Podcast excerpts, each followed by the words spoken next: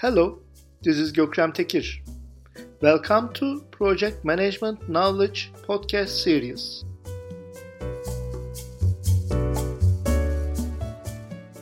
Customer satisfaction helps determine the success of the agile projects.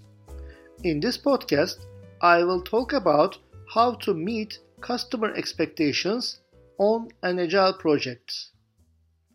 In an agile environment, where the scope or requirements of the project can frequently change, it's important to focus on customer satisfaction early and often.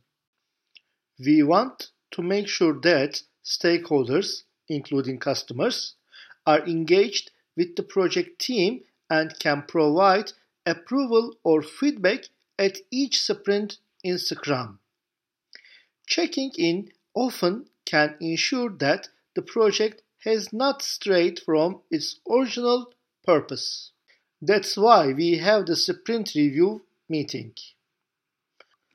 Organize sprints by breaking up product delivery into substantial pieces and check in with the customer and other stakeholders as each functionality is prototyped and completed.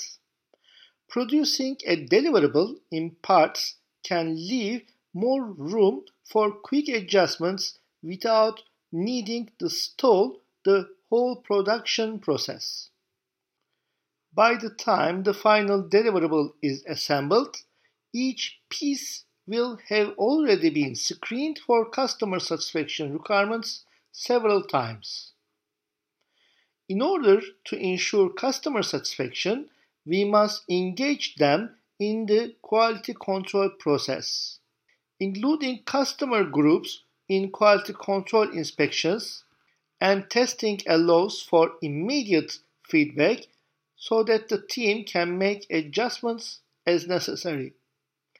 A Scrum project should implement quality control processes in each sprint to ensure the customer is always satisfied.